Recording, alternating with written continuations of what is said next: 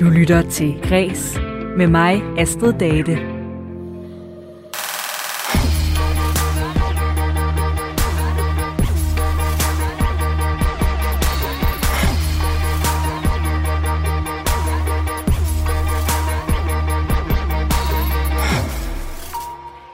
Jeg blev engang som en del af en journalistisk øvelse sendt ud og gå et stykke gennem en skov i bælragende mørke.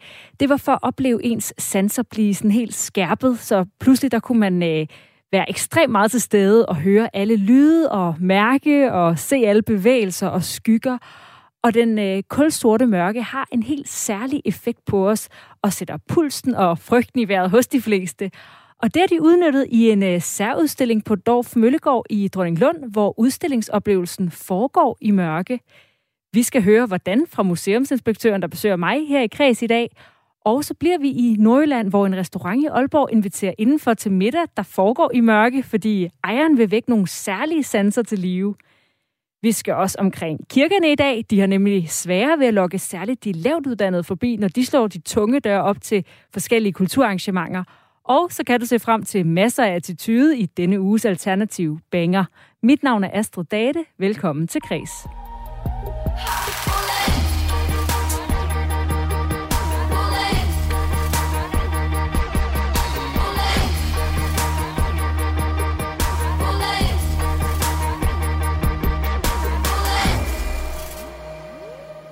Og nu skal det gerne blive lidt uhyggeligt.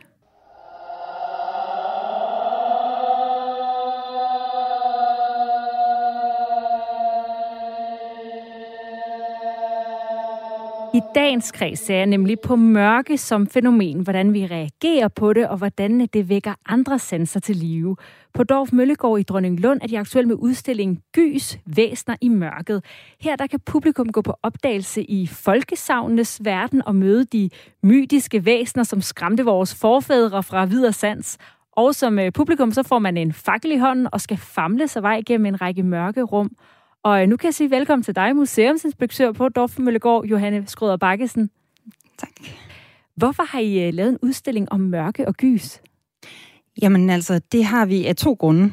Øh, dels fordi, at vi, øh, vi har et museum, som er beliggende i en, en, en kant af Danmark, som i forvejen er, er meget øde, og, og bebyggelsen er, er relativt meget spredt i forhold til resten af landet.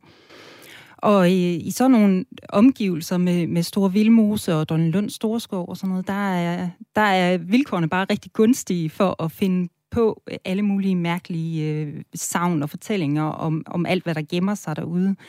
Øhm, og så har det jo også bare været ekstremt mørkt tidligere, hvor man fortalte savnene omkring, øh, rundt omkring i bundestuerne. Og så dels fordi, at vi kan se, at der bare er en øh, stigende interesse for gys og horror i Danmark. Øh, folk de øh, opsøger øh, gys i form af computerspil og øh, biograffilm og betaler gerne for det. Øhm, og, og fænomener som Halloween er jo også bare øh, boomet virkelig herinde for de, de seneste 10 år. Øhm, og så vil vi, øh, altså, så vi ved, at der er, en, der er en interesse for de her mystiske væsener, der gemmer sig rundt omkring. Øh, på film er det jo nok mest vampyrer og, og zombier og sådan noget, som, er, som, som øh, præger den del af medielandskabet. Men, øh, men vi kunne godt tænke os at støve nogle af de gamle savnvæsener af og se, hvad de kan i en moderne kontekst. Og derfor har vi valgt at tage fat på, på gys og mørke og kiggede på jeres museum og tænkte, det ligger egentlig et ret uhyggeligt sted, lyder det nærmest som om. Ja, det gør det. Det øh, er utrolig mørkt, når det er mørkt. og hvad er det så for nogle øh, fortællinger, I præsenterer? Jamen, øh, det er fortællinger, altså vi, vi øh, fortæller ret meget om, om alle de her mystiske monstre, som man fortalte om for 200-300 år siden. Altså så noget som lindormen, som snodede sig rundt på kirkegårdene og, og gnaskede i gamle lig. Øh, og så noget som med helhesten, der haltede rundt på sine tre ben, og åmanden i Ryå op i Vendsyssel, hvor at, at han, øh, han giver lokalbefolkningen fisk i Ryå, men til gengæld så kræver han altså sit, sin betaling i et menneskeliv om året. Så, så det er den her øh, form for mystiske væsener, som man forestillede sig fandtes rundt omkring i landskabet. Og I tager udgangspunkt i historier, der øh, engang har været vandrehistorier, der blev fortalt. Ja, altså, og, og øh, det har været historier, som folk har troet på øh, i, i større eller mindre grad. Øh, det har været, været øh, historier, som har været brugt til at sætte en skræk i livet på folk. Øh, og nogle gange også historier, som har været brugt til at, at få folk til at arte sig, som man gerne vil have dem. Altså lad nu være med at, at forlade stien, når du går igennem skoven. Øhm, lad nu være med at flytte skældpælen til egen fordel, så du får en større mark end din nabo. Fordi så kan du ende som, øh, som, øh, som en genfærd, der til evig tid er dømt til at flytte skældpælen tilbage igen. Så en gammeldags form for øh, sådan lovgivning, lyder det nærmest som om. En gammeldags form for opdragelse, ja. Og hvad er så selve oplevelsen på museet? Jamen, altså, øh, må jeg have lov at tage et skridt tilbage og ja. fortælle lidt omkring baggrunden, min, mine baggrundstanker for det? Fordi da jeg begyndte at, øhm, at kigge på folkesavnen og kigge i de gamle optegnelser over øh, øh, folkesavn, som folkemindesamlerne har samlet sammen i 1800-tallet og 1900-tallet, øh, så gik det op for mig, at jeg egentlig tog det mest som, som røverhistorie og eventyr. Øh, og det er jo ikke helt fair, fordi, som jeg sagt, så har det jo været fortællinger, som folk har troet på, og, og folk har vidderligt været bange for ham her åmanden, som sad i åen, eller lygte, lygtemanden, der ledte folk vildt ude i mosen. Øhm, og så, øh, så tænkte jeg, hvad gør vi ved det? Altså, fordi vi er nødt til at fortælle folk, at, øh, at de her savn er blevet fortalt i en helt anden kontekst, og det har været på nogle helt andre præmisser for øh, 200-300 år siden, og også længere tilbage, så har man ligesom i dag haft brug for at kunne forklare fænomener, sygdomme, ulykker osv. osv. Og, øh, og man har ikke på samme måde haft adgang til informationer, som vi har i dag. Men man har alligevel været nødt til ligesom at slutte sig til nogle forskellige forklaringer. Så når at ens barn øh, lige pludselig bliver syg, øh, eller øh, handicappet øh, børn med Down-syndrom, det har man altså forklaret ved, at det måtte være ellefolk, der havde byttet deres egne troldeunger ud med ens eget barn. Øh, og når konen blev syg eller døde, jamen, så kunne det være, at det var næsten, der havde taget hævn.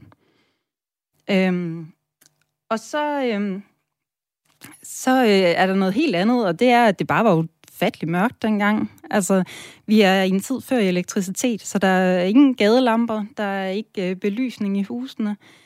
Der er måske en lille bitte tællelampe, øh, der hænger over stuebordet øh, i et af rummene i huset, og resten af rummene var mørklagte.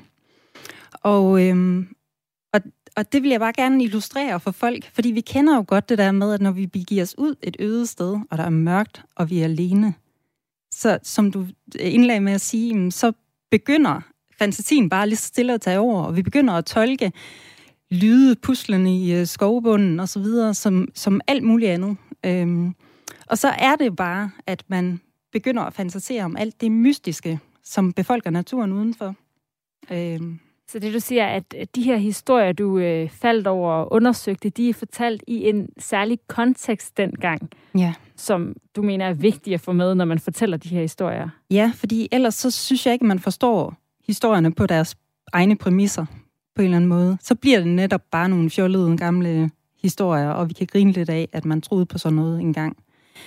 Og den oplevelse, publikum så får, når de træder ind i vores udstilling, det er en fuldstændig mørklagt udstilling. Man starter med at få en fornemmelse af, hvor lidt lys der egentlig var inde i sådan en bundestue, hvor man sad omkring bundestuebordet og fortalte historier, for der var ikke stort andet at gøre, fordi man havde faktisk ikke lys til at sidde og lave håndarbejde og arbejde. Man kunne gøre det, fingrene selv kunne finde ud af, og ikke så meget mere end det. Øh, og bagefter så bevæger man sig ind igennem en helt mørk skov, hvor man ligesom ved hjælp af den her elektriske fakkel, som man får med sig, ligesom selv skal skabe sin oplevelse. Og så, når man bevæger sig igennem skoven, så kaster faklen nogle skygger, og man ser nogle mystiske væsener, som måske bare er skygger af træer og grene, måske i virkeligheden er en djævel, eller en åmand, eller noget andet. Så det er i høj grad en udstilling, som, øh, som skabes af publikum selv i deres egen fantasi. Og kan man godt kalde det en udstilling? Det lyder nærmest som sådan en øh, oplevelse for sådan et haunted house i, et, øh, i en forlystelsespark. Ja, øh, altså det er jo en udstilling i den forstand, at vi formidler et stykke kulturhistorie. Øh, og vi formidler det gennem genstande og fortællinger. Øh, og vi forsøger at formidle det på en måde, hvor folk de selv de kan spejle sig selv i det.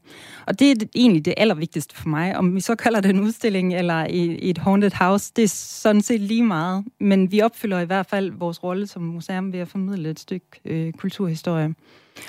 Øhm, og når man så kropsliggør det på den her måde, som vi har valgt at gøre det, ved at lade folk vandre omkring præcis som bunden i øjenhøjde med bunden i mørket, så, øh, så, så mindsker man bare afstanden imellem fortid og nutid.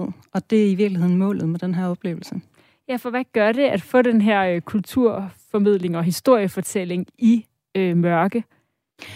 Jamen, altså det gør jo, at du, kan sætte, du lettere kan sætte dig i bunden sted. Det er klart, at vi har en helt anden øh, verdensopfattelse og forståelse for, hvordan verden ser ud omkring os, og en helt anden opfattelse af videnskab i virkeligheden også, for videnskab har, også været, har jo også forandret sig over tid. Men, øh, men det gør, at vi bedre kan opleve øh, de her savn på bundens præmisser, og forstå, hvad det var for nogle vilkår og nogle, øh, hvilken baggrund han, han forstod verden ud fra. Og du har givet os et eksempel på en af de historier, I har med. Det er historien om øh, præsten, der kunne mane de døde ned i jorden.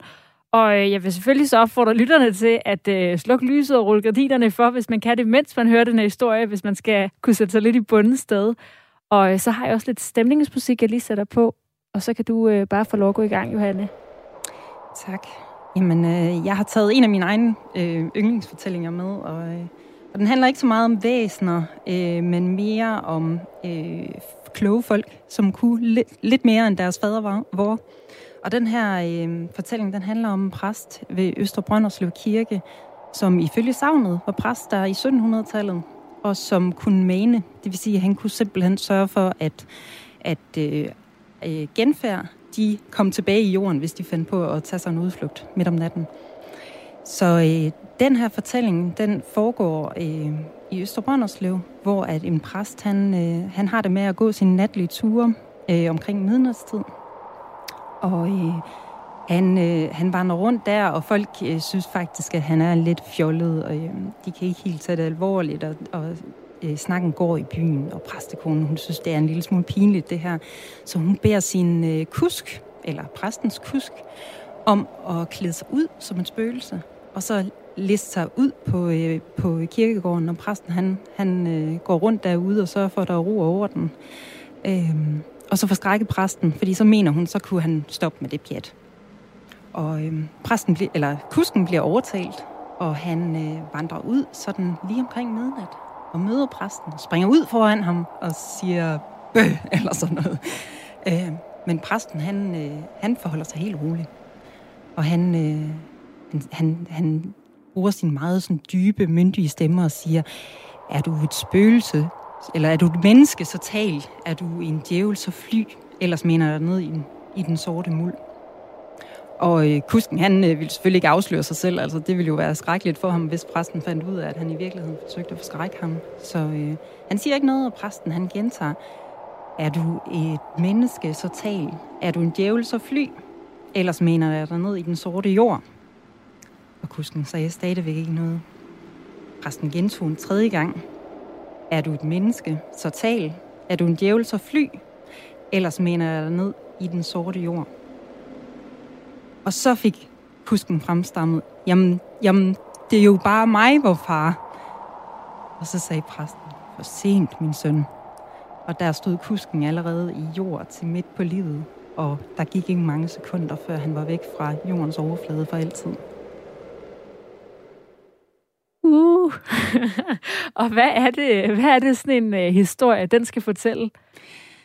Jamen, altså, dels er det jo underholdende, og dels skal den nok fortælle noget om, at uh, man, skal, man skal tage præsten seriøst. Man skal ikke uh, drive gæk med præsten. Men det kan også være, at den skal fortælle, at man skal ikke uh, vandre rundt uh, midt om natten uh, på kirkegård. Det er noget rod. Uh, det kan også være et mix af alt muligt forskelligt, som man har hapset her og der og alle steder, og så er det blevet til en, en god historie, som folk har troet på. Man skal ikke lave pranks med præsten. Det skal man lade være med. Og normalt, når øh, folk er henne og fortæller, eller skal læ- så læser de jo op, men du har ikke, øh, du fortæller bare. Og det er også lidt en del af, af traditionen i virkeligheden. Ja, altså det har jo været en mundtlig tradition helt op til øh, slut 1800-tallet, hvor at folkemindesamlerne, de, øh, de her mænd, skolelærer, præster, øh, lærte, øh, dragede rundt omkring i landet og indsamlede folkeminder, øh, viser, øh, fortællinger, savn, eventyr, alt muligt. Øhm, og så skrev man dem ned. Men det var først i det øjeblik, at de blev skrevet ned. Indtil da har de jo nok levet i altså, nærmest tusind år, tror jeg, uden øh, øh, bare, bare ved at gå fra mund til mund.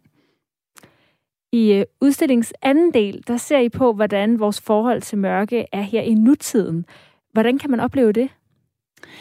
Jamen, altså, det var jo vigtigt for mig, at der også blev en eller anden kobling til nutiden, og vi fik sat det en lille smule i, i relief til nutidens monstre. Øhm, og, øhm, og som sagt, så var vi optaget af, hvordan, øh, hvordan vi fortsat er, øh, er fascineret af mørket og gys, og at vi opsøger det sådan helt frivilligt, og betaler gerne mange penge for at opleve et spøgelseshus, et haunted house, øh, eller, eller en film, eller så videre. Øh, og, og hvorfor gør vi så egentlig det, når gys så fremkalder de her meget negative følelser som rædsel og vemmelse? Altså et rigtig, rigtig godt gys, det, det gør os jo øh, angste i, øh, i momentet i hvert fald. Øhm, og det var jeg interesseret i at få afklaret, og derfor så kontaktede jeg øh, forsker på Aarhus Universitet, Mathias Klasen, som har været videnskabelig konsulent på den del af udstillingen, og det har været et, et utroligt spændende samarbejde. Og der graver vi så ned i øh, blandt andet det her gysets paradoks, som han kalder det. Øh, men vi kigger også lidt på, øh, hvordan vi oplever gys i dag. Øh, jeg har også øh, en lille smule fortælling omkring de her haunted houses. Øh, Dystopia Entertainment har hjulpet mig med at, at lave udstillingsscenografien, og de laver netop et haunted house nede i Vejle.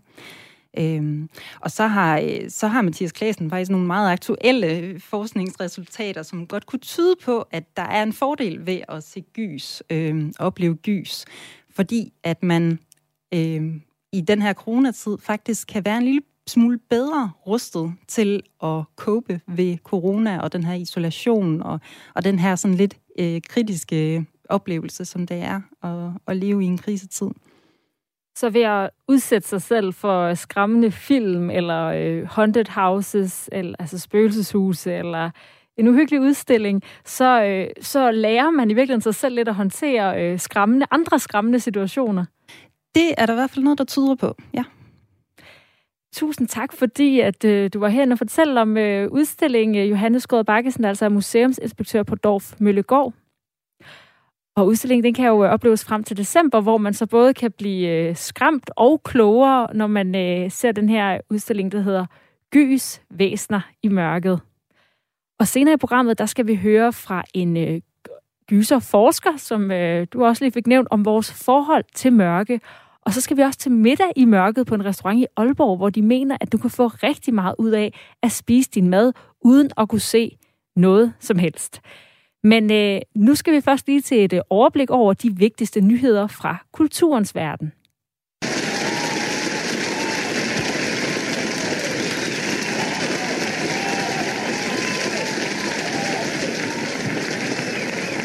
Og det går strålende for dansk film i øjeblikket. To danske film er blevet udtaget til den prestigefyldte franske filmfestival i Cannes. Det oplyser festivalen i en pressemeddelelse.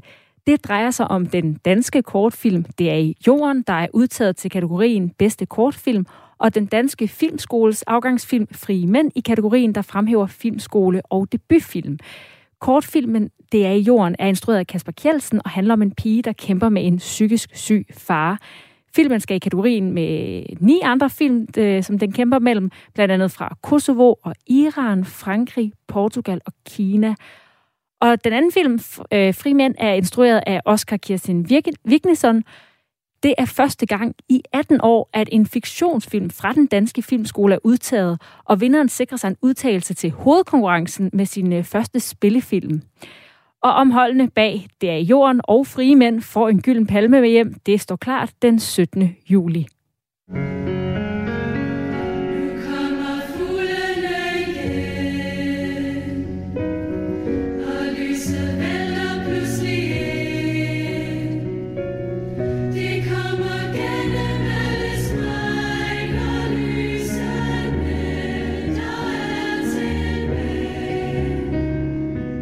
Vi kender dem for kurarrangementer, som jeg tror kan få næsten alle til at knibe en sove. Det er DR's pigekor. Men øh, den seneste tid, der har snakken om øh, uønsket seksuel opmærksomhed for DR Pigekoret fyldt i medierne. Michael Bøjsen, der var chefdirigent i Pigekoret fra 2001 til 2010, han har forladt sin post som Statens Kunstfonds bestyrelsesleder og også taget overlov fra sin stilling som leder af Malmø Opera, efter at flere tidligere korsangers øh, fortællinger om et seksualiseret miljø i DR Pigekoret. Nu er det så kommet frem, at øh, den her kritik og den øh, grænseoverskridende adfærd går endnu længere tilbage end først antaget.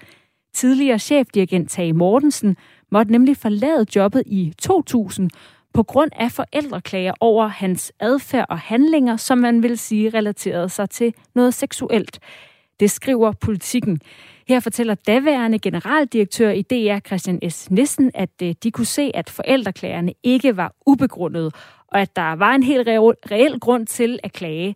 Derfor besluttede de at øh, stoppe hans ansættelse, siger Christian S. Nielsen til politikken, hvor han også fortæller, at vi udbasunerede det ikke dengang, og det var af hensyn til Tage Mortensen og af hensyn til pigekoret.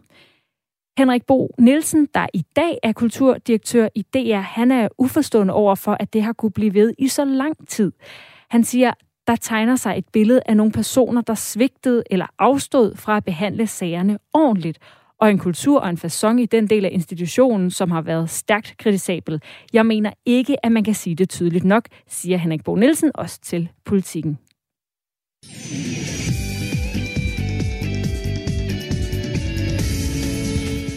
Vi slutter i den øh, kulørte ende. Efter et hav af coronaudskydelser, der løber Reality Awards af stablen i aften. Showet det hylder de mange personer, der udgør den danske reality-scene, og den er ja efterhånden ret stor til at programmer som Paradise Hotel, Landmand søger kærlighed, Årgang 0, Nybyggerne, Over Atlanten, Den store bagedyst, Vild med dans. Af programmer, der er der nok af, og så om øh, Karoline og Emils kys i den store bagedyst vinder som årets øjeblik, om Lene Beyer vinder årets vært for Landmandsøger Kærlighed, eller om Gekko fra familien på Bryggen bliver kåret som årets kvindelige deltager, bliver altså afgjort i aften. Showet, der normalt har været kendt for masser af reality-skandaler, fest i et øh, helt særligt gear og nogle øh, vilde billeder, det bliver afholdt i en mere coronavenlig version i år, øh, og måske også mere kontrolleret udgave for de 400 inviterede. Og så skal vi øh, til slut til noget øh, nyt om øh, den voldtægtsdømte filmproducer Harvey Weinstein. Den skandaleramte filmmogul, der i øjeblikket sidder fængslet i New York, hvor han blev idømt 23 års fængsel for overgreb på kvinder, han kan nu også retsforfølges i Kalifornien. Det har en dommer i New York besluttet tirsdag aften dansk tid. Anklager i Los Angeles planlægger at hente Weinstein i løbet af de næste to måneder. Her vil han blive stillet over for et intet mindre end øh, 11 anklagepunkter. Det er fem kvinder, der anklager ham for overgreb og voldtægt fra 2004 til 2013. Og hvis Harvey Weinstein, Weinstein bliver dømt for anklagerne i Kalifornien, så risikerer han livstid. Du lytter til Græs med mig, Astrid Date. Folkekirken er jo for hele folket, men øh, lige nu der har kirkerne svære ved at lokke særligt de lavt uddannede forbi, når de slår de tunge døre op til forskellige kulturarrangementer, som øh, foredrag og koncerter og oplæsninger. Det skriver Kristelig Dagblad på baggrund af nye tal fra Folkekirkens Uddannelses- og Videnscenter. Og i den her undersøgelse om danskernes forhold til folkekirken, der kan man altså se en klar tendens. Jo kortere tid på skolebænken, desto mindre tid på kirkebænken til kirkens kulturelle, arrangementer. Og for at finde ud af, hvordan det kan være, der har jeg nu sovnepræst i Aarhus Domkirke, Tina Brikstofte Andersen i studiet. Velkommen til, Tina. Tak for det. Øh, er det også din oplevelse, at det især er veluddannede mennesker, der kommer til kulturelle arrangementer i Aarhus' Domkirke? Øh, det, er ikke, det, det er ikke sådan et betragtning, jeg har, når jeg kigger på de folk, der kommer. I kirken har vi jo en bred vifte af mennesker, der kommer øh, til alle forskellige, mulige forskellige kulturarrangementer. Øh, og vi laver mere sådan, altså vi tænker helt klart bredt målgruppe. Vi tænker nok sjældent uddannelsesniveau. Øh, vi tænker mere i alder og i livsfaser. Det er nok mere sådan, vi tænker målgrupper. Vi deler ikke folk op i, øh, hvor lang, hvilken uddannelse de har med sig i bagagen, når vi øh, for eksempel øh, tilrettelægger et, øh, et år eller en højtid eller noget andet, så tænker vi mere på, hvad laver vi for den her alder, og hvad laver vi for den her livsfase. Befolkningsundersøgelsen viser, at 20 procent af de adspurgte uden videregående øh, uddannelse havde øh, deltaget i koncerter eller andre kulturelle arrangementer, som det hedder, inden for det seneste år, mens det samme tal var 28 procent for dem med kort eller mellemlang videregående uddannelse, og 34 procent for dem med en lang videregående uddannelse. Så altså flest med en lang videregående uddannelse. Hvad siger de tal der?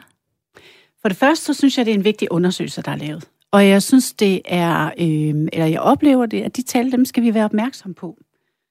Det er ny viden at dele folk op i uddannelse på den måde, når, når, når vi tænker, som jeg sagde tidligere, så tænker vi mere bredt på nogle helt andre felter. Øh, og det skal jo lige tilføjes, at når jeg taler om kirken, så er det den lokale kirke, jeg er i, nemlig Aarhus Domkirke. Jeg kan ikke tale på hele Folkekirkens vegne. Øh, men når vi arrangerer noget, så tænker vi, som jeg sagde tidligere, på en bred målgruppe. Øh, vi, altså, når vi deler sådan op i uddannelse, så skal vi være opmærksom på de tal, der kommer frem her. Og der er åbenbart et eller andet, der, der åbner op for, at vi har nogle blinde vinkler, som vi skal være opmærksom på. Øh, hvordan vi så løser det, det tror jeg, skal, vi skal igennem med at diskutere, øh, om, og, om vi er demokratisk er et sted, hvor vi skal løse det. Fordi det afhænger også af, hvilken kirke, hvilken by det er i. For eksempel hvis jeg tager Aarhus Domkirke, så er det en næst, Danmarks næststørste by. Det er en uddannelsesby. Og der findes rigtig mange modne mennesker, som øh, bliver draget af at komme her ind i byen og tilegne sig mere viden, og er stadig, de er slet ikke færdige med at være nysgerrige. Så der er også øh, noget, vi skal imødekomme her. Ja, for du siger, at I, øh, I tilrettelægger jeres arrangementer ud fra øh, aldersmålgrupper i stedet for. Men siger de her tal egentlig ikke lidt om, at I måske burde kigge anderledes på, hvordan I tilrettelægger arrangementerne? Jo, altså det, det synes jeg da, de her tal, vi skal da være opmærksom på, om vi har nogle blinde vinkler. Om vi måske skulle brede kulturarrangementerne anderledes øh, ud øh, på en helt anden måde, end vi gør nu. Øh, men igen, jeg mener, at den enkelte kirke skal kigge på dens placering, og hvem bor i sovnet, øh, og hvad har man som opdrag. Øh, som domkirke har man også en opdrag, der hedder, man er på den ene side katedral, stiftets hovedkirke, og på den anden side er man sovnekirke. Så der er også en balance her, som, øh, hvor vi skal imødekomme øh, nogle behov. Og I har jo øh, senere i dag på programmet en koncert og et foredrag i kalenderen. Det er øh, hvad I kalder en musikalsk optakt til katedralsamtale med Brorson og Bak om pietismens inderlighed. Og lidt senere er der katedralsamtale med Erik A. Nielsen om Brorson, pietisme, meditation og erotik. Øh, og det er en del af øh, det her, øh, den her litteraturfestival, der er i Aarhus lige nu, der hedder Litteratur Exchange. Og i forhold til, nu snakker du også om, hvad det er for et opdrag og opland, man har i Aarhus. Altså jeg tænker umiddelbart Aarhus som en meget ung by. Det er stort universitetsby, har brugt mange unge mennesker. Er det, et, der, altså, er det noget, der passer ind i et bredt segment? Man kan sige, at det her, der går vi ind og er katedral og er en hovedkirke, og vi har koblet os på det her litteraturfestival på samme måde, som de fleste kirker herinde i Midtbyen har gjort. Og der er mennesker, der helt klart øh, er tiltrukket af den form for overskrifter og at dykke ned i den form for viden. Øh, og, det, og det skal jo heller ikke se sådan nogle tal, som nu kommer frem fra FUV, og som er vigtige tal, og rejser en vigtig debat som folkekirke, som du selv indledte, det er en folkekirke. Det skal jo aldrig være en diskussion om et enten eller. Altså, det skal jo altid være et både og. Man kan ikke kun lave noget for det, eller kun lave noget for det. Vi bliver nødt til hele tiden at brede os ud. Og her der, er, øh, der har man valgt et snit, der hedder det, fordi der lige præcis er litteraturfestival i Aarhus lige nu. Og så har man koblet sig ind i de her fem øh, hverdage, ind på den festival, og så dykker man ned i de emner, som litteraturen og poesien og så meget andet øh, prøver at skubbe os med på. Er du overrasket over, at det i højere grad er højt uddannede mennesker, der benytter sig af kirkens øh, tilbud, end at det er lavt uddannet for eksempel? Altså, jeg, nu kan jeg ikke gå ind i tallene, men jeg kan se, at det var 20 og så 34 procent, der sådan øh, skilt. Øh, men alligevel, så synes jeg, jeg, jeg synes, vi forsøger at være brede. Og der er jo også mange ting, som kirken laver, som er mere usynligt. Og her der tænker jeg på samtaler, sjælesorg, øh, ritualer. Øh, jeg tænker på, øh, vi har en højskoleformiddag, hvor der tydeligvis kommer ældre, der har været arbejdere her i Aarhus. Så altså, jeg tror, øh, jeg tror på det usynlige felt, så, så, er, vi, så er vi godt øh, dækket ind i det brede. Men det betyder ikke, at vi skal se bort fra de her tal. Bestemt ikke.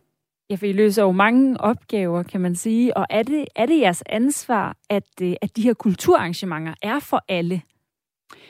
I et, i et, et vis omfang, synes jeg, men igen, der bliver man nødt til at kigge på den enkelte kirke, hvor den er placeret. Og nu nævnte du selv, at det var unge, men det er jo unge, der er på vej i uddannelse ved at dykke ned i nogle emner. Øh, og så har vi, øh, som domkirke, ligger midt inde i byen, der er rigtig mange modne mennesker, der også bor i oplandet, øh, som, som har levet af og har haft en god uddannelse, som slet ikke er færdige med at lære noget nyt, eller opdage noget nyt, eller få bekræftet den viden, de har i forvejen. Og dem skal vi også imødekomme, og det gør vi blandt andet i den her og hvad er, hvad er så, øh, hvad kan man sige, hvad er det, I oplever af udfordringen i forhold til at, øh, at trække folk ind i kirken? Altså nu er vi, altså domkirken er så heldig placeret, at jeg synes ikke, vi har så store udfordringer. Øh, dels er der den fysiske placering, øh, men rigtig mange mennesker vil gerne domkirken. Øh, og det har selvfølgelig rigtig meget med rummet at gøre, men det har også noget med at gøre, at øh, vi har nogle dygtige mennesker ansat. Så, øh, så, så hele den måde, som kirken agerer på, øh, domkirken agerer på herinde i Midtbyen, der, øh, der, der er vi heldigt stillet. Ingen tvivl om det. Og det er jo lige meget, om vi laver babysalmesang, eller om vi laver foredrag, eller vi har samtalegrupper, eller mindre grupper, så, så bliver det som regel fyldt godt op. Og også i forhold til at få en, en blanding af højt og lavt uddannede. Det er igen der, hvor at vi går ikke ind og spørger til folks uddannelsesniveau. Øh, når vi har et babysamlingshold, så ved vi jo faktisk ikke, hvilke uddannelser der er der. Det er jo sjældent uddannelse, vi overhovedet taler med mennesker om, og det er lige meget, om vi sidder i en en-til-en samtale, eller det er en større forsamling. Vi er sammen om at være mennesker, og være til, og ikke hvad vi kan præstere som kirke. Øh, det, det er det, vi mødes omkring inde i kirken. Øh, og med det fokus, der er jo sådan set som udgangspunkt plads til alle.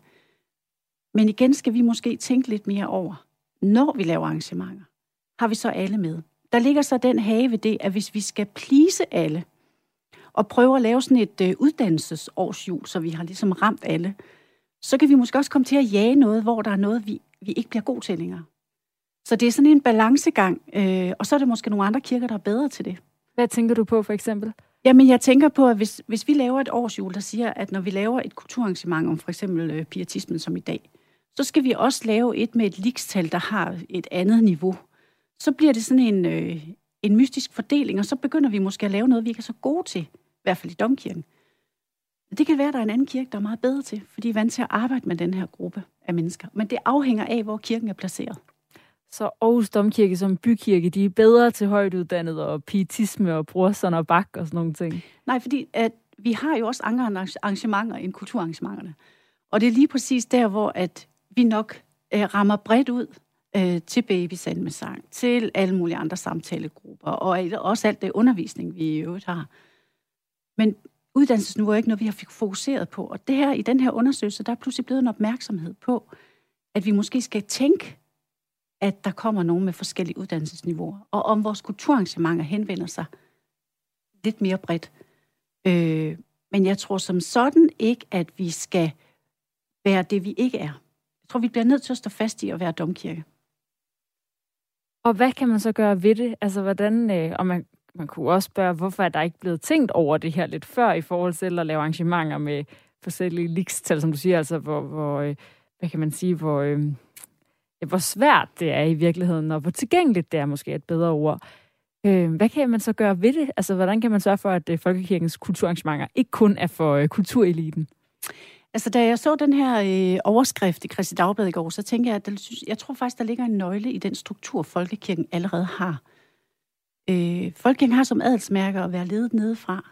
Altså, det vil sige, at der er rigtig mange lægfolk øh, i kirken, øh, i alle kirker. De sidder i menighedsrådet, de er faktisk med som at være styrende organ. De ansætter, de styrer økonomien, de er med i udvalgsarbejdet, hvordan blandt andet arrangementer skal, hvad for nogle arrangementer vi skal have. Så jeg tror, noget af nøglen ligger der, øh, i den struktur, der allerede ligger i folkekirken. Og den stemme, øh, så jeg vil faktisk mene, at, den, at forskellige uddannelsesniveauer er allerede repræsenteret i den struktur, vi har. Og måske skal det på en eller anden måde gøres mere tydeligt, hvordan vi så gør det. Ja, det, man kan sige, det er så lidt internt i virkeligheden, mm. fordi undersøgelsen, øh, der er omtalt her, det er jo på, hvem der bruger det. Og der er pointen så ligesom, at det er jo i højere grad højt uddannet, der bruger det en lavt uddannet. Så hvad vil man kunne gøre for at få flere lavt uddannede til at bruge kulturtilbudene i folkekirken? Men det, med, når menighedsrådene, det er jo ikke ansatte mennesker, det er folkevalgte, øh, der repræsenterer sovnet, øh, og som vil noget særligt. Og de er jo ikke alle sammen højt uddannede. Så vi har jo allerede en broget skare af, af forskellige mennesker med alt for, mulig forskellig uddannelsesbaggrund i bagagen, øh, siddende og være med til at være det ledende organ. De er jo ulønnede, frivillige folk, som faktisk er dem, der forvalter folkekirken, fordi vi er ledet nedefra. Så jeg tror, at der kunne være en skubben den derfra for at gøre opmærksom på, at det var en mulighed. Men det er ikke for at skubbe bolden videre. Det er da også noget, også præster, at, øh, som er idéudviklere, øh, at det er noget, vi skal være bevidst om. Men igen, vi bliver også nødt til at være bevidst om, hvor vi ligger, og hvad er det for noget personale, vi har? Hvad er de uddannet til? Hvad er det, de er gode til? Øh, for ellers så tror jeg nemlig, at så, så, så prøver vi at gøre noget, som vi, som vi ikke er gode til i alle kirker. Og er der noget, vi aldrig kommer til at se i kirken? Ja, altså det kunne jeg ikke forestille mig. Så skulle det være, at man absolut ikke vil være kirke. Altså jeg kan ikke forestille mig. Øh, jeg tror, der er forskellige skæringspunkter, alt efter hvem der sidder med til at beslutte, hvem der er den, der, der, dem, der laver idéerne. Øh, jeg tror, der, der er mange forskellige temperamenter. Øh, men igen, hvis, hvis man kun laver kirke for ikke at lave kirke, så tror jeg, der er sådan en modsætning i det, så det automatisk stopper. Jamen, det er for som kulturarrangement. Altså er der bare en, en genre, som øh, altså, er mere egnet til kirken, som så tilfældigvis er lidt mere kulturelitær, som øh, klassisk musik i forhold til at høre Susi og Leo, eller noget altså mere øh, folkeligt musik? Altså, jeg ved ikke, om Susi og Leo har spillet med nogensinde i en kirke, men jeg ved da, at der rundt omkring er koncerter med helt andre øh, end det klassiske, som øh, Aarhus Domkirke er god til. At øh, andre kirker tager, tager det livtag i deres øh, kulturarrangementer. Men det lyder i hvert fald som om, du har fået et nyt syn på jeres øh, målgruppe. Øh, udsyn fra Jeg synes kirken. i hvert fald, der er blevet en opdagelse her, som, som, som vi ikke kan sidde overhøre Øh, og så skal vi være opmærksomme på, på de blinde vinkler, som vi hele tiden kan have i vores fokus på at fordybe os i det, vi også skal. Så det er helt klart en balancegang. Tusind tak, fordi at du var med her, Tina Brikstofte Andersen, som er sovnepræst her i Aarhus Domkirke.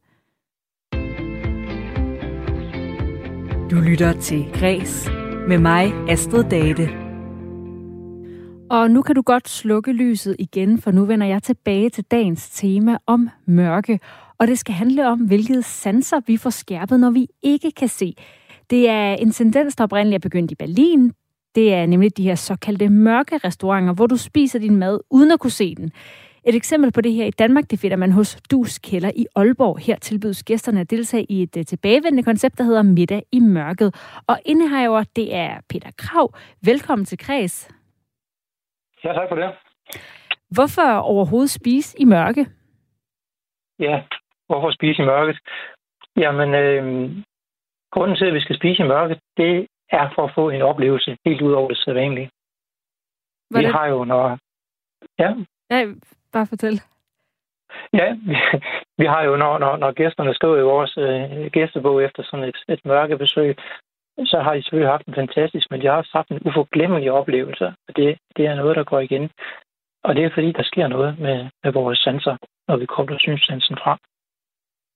Hvad er, det, øh, hvad er det for en oplevelse, man får? Jamen, man får en, en, en oplevelse af selvfølgelig at skærpe øh, øh, høre- og smagssans, men ikke bare at skærpe den. Den bliver simpelthen ændret på en måde, som vi ikke lige havde regnet med.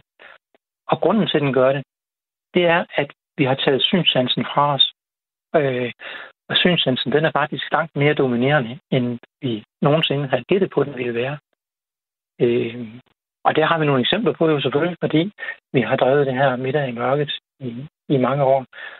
Øh, og det er faktisk utrolig overraskende, øh, chokerende, at, at øh, synet det gør nogle ting for en, som man ikke havde regnet med. Og bare, øh, hvis bare lige hurtigt vil fortælle, hvordan fungerer sådan en, en middag i mørket aften? Jamen, den fungerer ved, at, øh, at man melder sig til på vores, på vores hjemmeside, og så møder man op i, i pejlestuen ind med os, hvor vi får en, øh, velkomstdrink, og vi lige, øh, giver dem en god snak om, hvad det er, der skal ske, og hvad mørket er for noget, og hvad de kan forvente. Øh, og øh, så bliver man ført ind i mørket, højvis, som man er kommet af vores tjenere. Og der er så fuldstændig mørkt inde i mørket. Og så... vi... Øh, Undskyld, hvad sagde du til sidst? Ja, men da vi i sin tid øh, startede det, så tænkte vi, at man kunne, man kunne måske bruge blinde tjener, ligesom man gør i Berlin. Men, øh, men det er i Danmark, øh, mindre det er noget, der sker hver eneste dag. Så vi har en mulighed for selv at se lidt i mørket, fordi vi har sådan nogle, nogle Googles, der kan, der kan se ganske svagt ind i mørket. Og, så det kan lykkes os at, at betjene øh, gæsterne derinde. Altså, tjeneren har sådan nogle øh, briller på, der kan se lidt i mørket. Ja, de har nogle briller på, der kan se lidt ind i mørket, ja. Og der er ikke sket nogen uheld ved, at de er faldet over et ja, øh, stolben eller noget som helst? Kan formå, vi kan formå at betjene dem, skifte tallerkenen til en ny, og så bliver ekstra drikkevarer.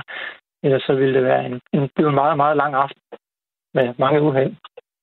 Og hvordan det her med, at folk skal være i mørke, man taler jo om, at, at mørket det er jo også noget, der gør os bange. Er det noget, I oplever? Hvordan, hvordan arbejder I med at gøre folk trygge i sådan et rum?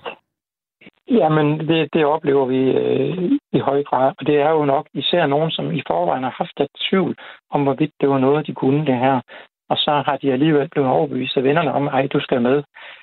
Øh, vi har nogen, der står af allerede i indgangen, når de begynder at gå ind i mørket. Øh, og så må de jo, så må de jo spise deres gode mad nede, nede i lyset. Men vi prøver at, at tage højde for det allerede ved velkomsten. Fordi for at jeg sige, at hvis man nu føler sig utryg og kommer ind i mørket, øh, så prøver man lige at, at trække vejret dybt og, og mærke, hvordan man sidder og mærke bordet, mærke stolen, så man skaber et, et eget rum omkring en, så man ved, hvor man er, i stedet for at sidde bare og stige ud i det uendelige mørke, som er det, der, der skaber frygten hos mange. Kommer det bag på dig, at folk kan blive så øh, bange? Altså, fordi det er jo en, øh, en restaurant, og altså, selvfølgelig lyset er slukket, men det er jo ikke som sådan farligt, men det, at de har i har skabt det her mørke, det gør faktisk, at folk synes, det, altså folk ikke tør. Ja, man, man, man bliver hensat til et, et helt andet rum, og nogen gør det mere end andre. Nogle er jo selvfølgelig mere, mere praktisk orienteret i deres opfattelse af, af livet omkring dem, mens, mens andre, jeg ved ikke, er mere sådan fantasien, der, der råder. Jeg ved ikke, øh, nogen bliver åbenbart let ført ind i det her andet, anden dimension af, af det uendelige mørke, når de sidder der og har svært ved at abstrahere fra det og komme tilbage til, til det virkelige rum, og der er det så, at vi prøver lige at give dem nogle øvelser, der kan, der kan hjælpe dem lidt. Men når det er sagt, så er det ganske få, øh, der ikke synes, at det kun er en hyggelig oplevelse. Og den sans, der jo virkelig bliver sat ud af spil her, det er jo synsansen, som du også øh, nævnte før, og at ja. den, den er lidt, altså den er en, der både er lidt fordomsfuld og lidt bedragerisk, siger du. Hvordan det? Jamen, det er den simpelthen, fordi nu ved vi jo rent teknisk, at vi bruger 80 procent af vores hjernekapacitet, når det er lyst til at bearbejde synsindtryk. Men det er bare, det er bare øh, teknisk. Der sker simpelthen det, når vi er inde i mørket. Øh, vi, har, vi har forskellige eksempler. Vi har for eksempel lavet prøvesmagninger med læskedrikke. Og hold nu fast, for nu er der nogen, der griner derude. Noget så simpelt som at smage forskel på en Fanta og en Cola. Det er der nogen, der ikke kan i mørket. Og så tænker man, what? Hvad er nu det for noget? Jamen, det er simpelthen fordi synet det er bedragerisk og dominerende. Vi ved ikke, når vi smager, når vi sidder ude i lyset og smager på en Fanta og en cola. Vi ved ikke, hvorfor vi ved, hvordan det smager. Jo, vi tænker, Fanta smager appelsin, og cola smager cola. Men synet, det er så bedragerisk, at vi har faktisk svært ved at finde ud af det, når vi kommer ind i mørket. Og der er flere eksempler. Vi har øh, for eksempel haft et stykke stegt flæsk på en tallerken ind i mørket, og så kommer der en dame ud og siger, ej, det smagte dejligt det hele, men det var godt nok noget sejt rugbrød, jeg har lagt ved. Og det er jo igen, det har man ikke været i tvivl om, hvis man har været ude i lyset, at, at flæsk, det er flæsk, og rugbrød, det er rugbrød. Det er, og sådan er der mange så man spiser på, at, faktisk ja. virkelig meget med hjernen, lyder det som om, ikke? Altså selvfølgelig via synet, men, men, men, man, man har en forestilling. Man meget, ja, og, og tænk så, at vi kan blive bedraget så meget af vores syn, at vi tror, at de sanser, vi tror, vi kender, vi tror, vi kender smagssansen, men så godt kender vi den jo slet ikke, når vi ikke kan kende tingene inde i mørket. At det virkelig er synet, der fortæller os, hvordan det smager. Der er en anden sket ting, det, det, er, det er, at til at begynde med, der troede vi skulle have en masse baggrundsmusik, fordi der blev nok dødstille inde i mørket. Nej, det gør der ikke. Der er rigtig meget lyd inde i mørket. Og hvorfor er der nu det? Og det gik faktisk noget tid, før det gik op for os. Men det er jo igen synet, der er bedragerisk. Fordi selvom jeg fortæller op ved velkomsten, og det gør jeg meget ud af, for ikke der skal blive for meget lyd derinde, jeg fortæller, at husk nu, I sidder lige over for den, der er jeres partner. I behøver ikke at snakke højt, de kan godt høre, hvad I siger. Men alligevel, når det bliver mørkt, så hæver man stemmen, fordi jeg kan jo ikke se den overfor. Så synet fortæller dig, at du skal snakke højt, fordi partneren er ude af synsvis. Og det, det er jo igen synet, der bedrager dig. For du ved jo udmærket godt, at han sidder lige derovre. Det lyder som en ret interessant oplevelse også for jer at, at overvære. Ja. Hvordan har folk reageret på oplevelsen? Hvad synes de, de får med derfra? Jamen, det synes jeg bare, at de får en, en oplevelse, de altid vil kunne huske. Altså den gennemgående kommentar, også, også at det har været helt fantastisk. Og vi har rigtig mange genganger, der tager deres familie med, og så tager de deres venner med. Og, og på den måde er der, er der rigtig mange, der kommer ind på den måde. Fordi de synes også, at andre skal, skal prøve at opleve det her meget anderledes øh, måde at, at opleve verden på. Og, og man skal jo tænke på, det er jo ikke bare, fordi nu kan det være, at der er nogen, der sætter sig derhjemme, og lige mens de spiser aftensmad, så lukker de øjnene, fordi de også lige prøver at fornemme det her. Men det er jo slet ikke det, vi snakker om. Det er noget helt andet. Der har man sit rum, lige inden man lukker øjnene, og man har ikke været i mørket andet nogle sekunder. Så det bliver slet ikke det samme, som når man først har undværet synet i et bælmørkt rum i et stykke tid, så begynder der at ske noget med de andre sanser. Det sker ikke bare, fordi du lukker øjnene derhjemme. Og det kan du altså prøve i uh, Dus Kælder, restaurant i Aalborg, som du er indehaver af. Peter Krav, tusind tak, fordi du var med her. Ja, det var hyggeligt. Tak for det. Ja. Du lytter til Græs med mig, Astrid Date. Der er lidt rotation i de sange, som bliver spillet mest herhjemme i Danmark. Ifølge de danske hitlister, der bliver opdateret her om onsdagen, så er det denne uge Artie Artit og Kesis nummer Er her, der bliver hørt allermest. Og det var den også for et par uger siden, inden Olivia Rodrigo havde et øh, par uger som tom, e, som tom 1 med sin sang Good For You. Men øh, denne uge der er det altså svært at komme udenom Artie Artit og Kesis Er her. Ser dem rykke omkring hende, når de sværmer Men jeg har så mange ting, jeg kunne lære dig Hun sender sms emoji øjne med nogle hjerter De andre, de skal fjerne sig, for det ligner, at hun nyder, at jeg er her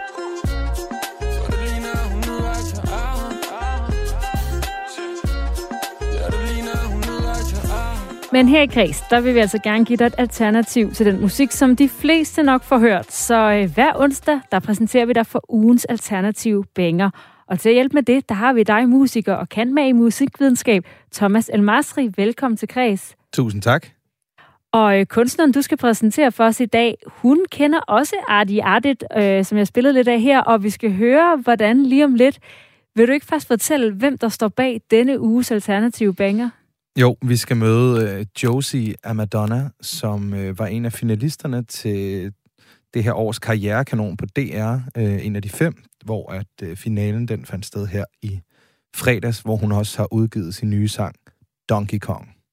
Josie Amadonna, det lyder jo ikke så dansk. Nej, men hun hedder jo også øh, helt borgerligt Josefine Amalie øh, Vinter Møller. Øh, hun er 22 år, hun er fra Holstebro, men er nu flyttet til Østerbro, som hun også synger i sin sang øh, hvor hun bor sammen med sin kæreste, der er hendes producer, der er med til at lave øh, hendes, øh, hendes sange, øh, hendes beats, hvor hun så rapper og synger lidt henover. Hun har været så deltager i øh, det DR's karrierekanon, der også prøver at øh, give noget opmærksomhed til nye kunstnere. Lige præcis. Lidt ligesom øh, vi også har vores egen version af her. Ja, ja. det kan vi godt kalde det. det hvad, handler hendes, øh, hvad handler hendes musik om? Jamen, det handler... Øh, det, det her nummer, det handler om at lidt at være lidt sur på noget musikbrancheagtigt, men ellers så øh, handler hendes sange om at være ung i 20'erne og rappe og være lidt, øh, lidt komisk i hendes tekster og have sådan en, en, øh, en, en, en god, et godt univers, hvis man kan sige det sådan. Det er sjovt, det, det er sejt, det har attitude, og, øh, og så lyder det rigtig godt, synes jeg. Og hvad er så hendes øh, sådan musikalske styrker? Altså, hun rapper fedt. Øh, hun er, øh, igen, jeg synes, hendes... Øh, jeg var inde og se en koncert for øh, mange måneder siden, hvor hun spillede support, hvor jeg blev virkelig forelsket i det her projekt, fordi det, det var en killer-attitude, hun havde på en scene. Det var... Øh, det var sjovt, hun havde sådan små mimikker med sine tekster. Det er let forståeligt. Øh, hun rapper på en mega behagelig måde. Sådan, hun behøver ikke råbe sine pointer, når, øh, når det sidste slutrim kommer. Det er sådan en cool attitude, der kører gennem det hele, som, som jeg synes virkelig er fedt. Hvordan, hvordan er den attitude? Ja, men den er, øh, den er også altså, tilpas flabet på sådan en øh, venskabelig-agtig måde. Der er mange sådan, øh, hvad kan man sige, referencer i hendes tekster til øh, noget, som vi alle sammen kender som Donkey Kong, eller øh, som den her sang handler om. Eller så snakker hun om, at hun lige har fået nye sko, og så siger hun, Buffalo, jo tak, det er ikke vinger, jeg snakker om. Altså sådan Buffalo Wings, det er skoene, hun snakker om. Så det handler om at være ung i København, og, øh, og have lidt problemer med sådan eller ikke problemer med, men være lidt sej over, sådan, okay, nu laver jeg noget musik, og hvad så? Kan I bruge det til noget? Det er egentlig lige meget, jeg laver det alligevel. Og lidt kæk humor lyder det som om. Kæk humor. Det nummer, vi skal høre fra hende om lidt, det hedder Donkey Kong, som du også nævnte. Hvorfor, hvorfor hedder det det? Det hedder Donkey Kong, fordi øh, hun fortæller sig selv i et interview til Beat Magazine, hvor hun snakker om, at hun kom hjem en dag og var pissesur på øh, musikbranchen, den lidt mere kommercielle side af det, hvor hun så lavede en sang om, om Donkey Kong, som hun spillede meget, da hun var yngre på Game Boy, som er den her store abe, man kender fra, fra Mar- Mario, Mario Brothers, som kastede tønder efter den her blikkenslager, den her abe her. Og så var hun lidt ligesom Donkey Kong, så kastede hun tønder efter musikbranchen. Det synes jeg egentlig er ret grineren. Hun har nogle fede rim i det, som du også sagde tidligere, noget med at citere lidt artigt-artigt, hvor hun... Øh, hun siger, kommer ikke fra bloggen, men I tror, I er så farlig, farlig. Føler, I er unikke, men I lyder ligesom arti, arti. Og det er jo en meget grineren, det der med, sådan, der er helt vildt mange rappers, der sådan måske, som hun siger, lyder lidt ens. Øhm, og Arti Arti, som er den her ja, ugens øh, mest spillede track, øh, og en af de helt store stjerner på den danske rap-scene. Så det er egentlig ret grineren sådan lige at gå om bag, hvad kan man sige, musiktæppet og sige, ja, det er fint. I har styr på det, men altså, lav noget originalt. Og hvordan er det her med, at man... Altså, hvordan er kulturen i forhold til det med at... Og, øh, og, og, altså, fordi det er jo også lidt en... Øh, altså, det der med, hun driller lidt, ikke? Altså, andre mm. kunstnere, også når man selv er ny. Ja, ja, men det er fedt. Altså, det er den der rap, øh, rap-stil, det der med, man, man er lidt sej, og man, øh, man er lidt overskudsagtig, og man er egentlig ikke rigtig... Øh, man skal ikke være ud, ydmyg i det der game der. Det er, sådan, det er fedt at have en attitude, og hun snakker jo også om det der med sådan, jamen så kommer hun og laver noget musik, som man også kan høre i sangen senere. Men hun er ikke Tessa, hun er heller ikke Clara, hun er heller ikke Jada, hun er heller ikke Medina. Altså sådan, hun er sin egen, der skal ikke være nogen sammenligning, bare fordi hun er en kvinde og laver musik. Og det er jo også en, uh, undskyld jeg siger det, en fuckfinger til musikbranchen igen.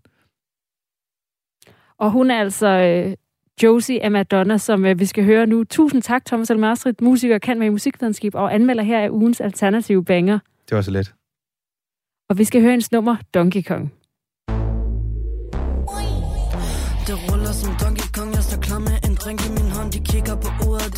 Sender et blik Og de kigger sikkert som matematikker. Vi regner med sejr og stikker som bier De tror de satirer og flipper mønten. Håber en dag at blive lige så kendt som corona. Jeg smiler stort som Jim Carrey, de smiler skørt ligesom Mona. Jeg tæller streams som kroner, jeg ser de rapper som kloner. I sidder hjem som matroner med jeres små traditioner. Hey. Kommer ikke fra bloggen, men I tror jeg er så farlig, farlig Føler jeg er unikke, men I lyder ligesom Artie Artie Piger fra provinsen, når de snakker ligesom Cardi B. Farlig B, men Josie hun kan se, du er en artig Hey, ryger fuck boys, rappers ligesom var det pinden. Den ene dag på B3, næste dag forsvinden Jeg etablerer mig som bossen, jeg er en farlig kvinde. Jeg husker første dag i studiet som et farligt mænd Røg i rummet, røven rammer gulvet Og de kigger, de har aldrig set en lille kvinde så selvsikker. Fyrene de klister fast på tøjet som en stikker. Jeg er det første folk de kigger på som en snikker. Ligesom Donkey Kong, Donkey Kong, ligesom Donkey Kong,